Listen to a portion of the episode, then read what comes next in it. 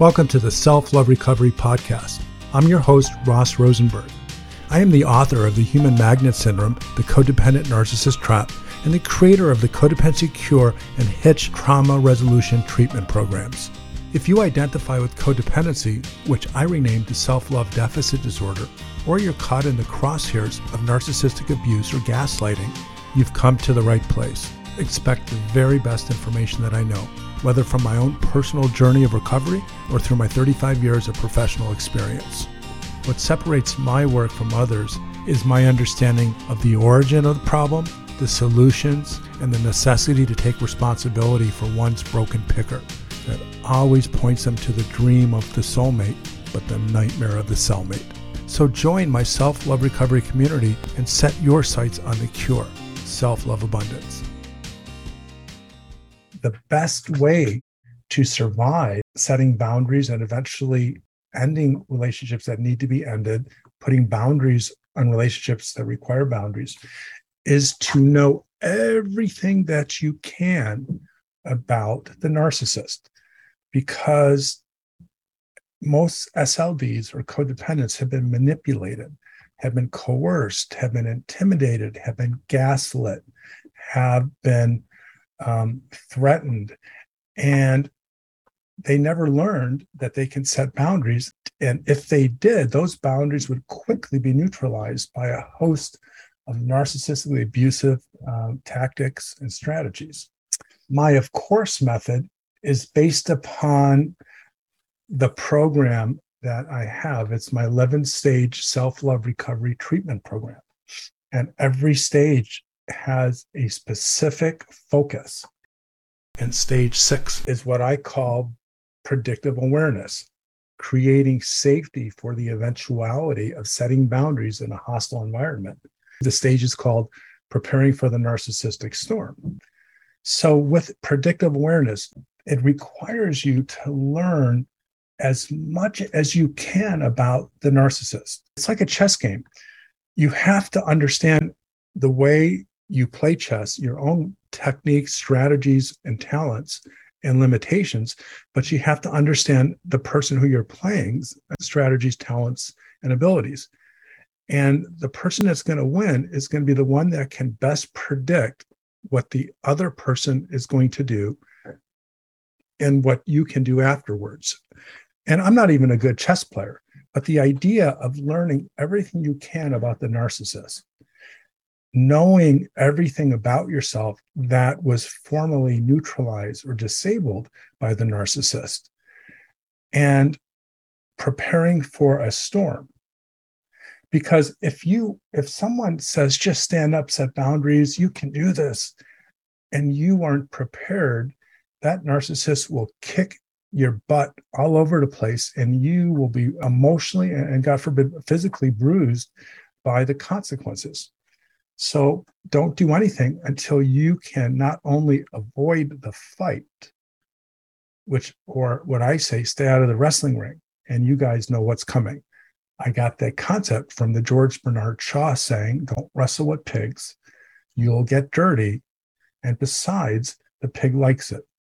So if you know the narcissist loves to fight and you suck at it, the goal is to get you mad, get you wanted to go in there and fight for yourself and defend yourself. But that's how they get you to lose. I have tons of information about this at my website at selfloverecovery.com, where I have my educational videos available. And so, with predictive awareness comes the idea that you have to have a strategy to move forward in order to get out of the relationship or at least manage your safety while you're in a relationship at the same time not getting pulled into fights that always render you helpless or incapacitated because of consequences. So the fight is the worst thing you can do. This is why i developed my observe don't absorb technique.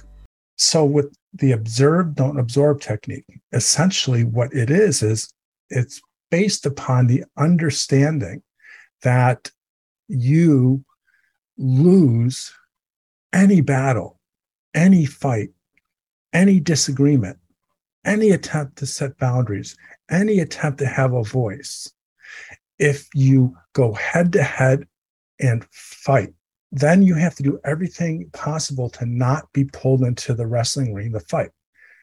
And the way to do that is what I call healthy dissociation to get yourself to in this mode, this intellectual and emotional mode where you can detach and not let yourself get triggered, not let the buttons get pushed or activated. So you are mildly and in a controlled manner dissociated. You are observing the narcissist who's trying to either hurt you, and you know the way that they can hurt you is to get you mad. So, in a sense, you're not going to absorb the toxins. If, if they have this metaphorical syringe and they they want to stick you to, to get you mad, to, to cause a reaction, you know they have the syringe, you're observing it. You know you lose the battle if you get nicked by the syringe and you absorb the toxins. Well, the same thing is if they try to upset you and you absorb whatever they're trying to do. So observe, know the narcissist has power when they can get you going, they can rile you up don't absorb is to defend that part of you that is reactive. And the more you don't absorb, the better you can observe. And the more you observe, the better you can absorb. Then there are other techniques, and I have a slew of them. In fact, I, I have a, um, a seminar video that's six hours long. It's just all the tips, tools, and techniques.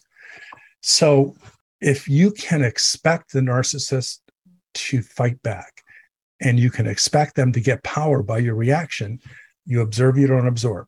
You expect them to do whatever they have done to be successful. One of the things that I developed was this idea, and I call it the of course method. It's it's so simple, it's almost ridiculous in, in simplicity. When you are in your observe, don't absorb mode, and a narcissist does something to try to make, make you mad, induce a reaction, instigate, humiliate, embarrass, you, you tell yourself calmly, of course. In other words, you're not surprised. You are watching them do what they always do. And that helps you not absorb. It helps you not to get triggered. It helps you not to get activated. Of course, they're calling me stupid. Of course, they're making fun of my my baldness. of course, they're telling me that I'm dumb or no one likes me or whatever the narcissists do to ridicule you, humiliate you, or gaslight you.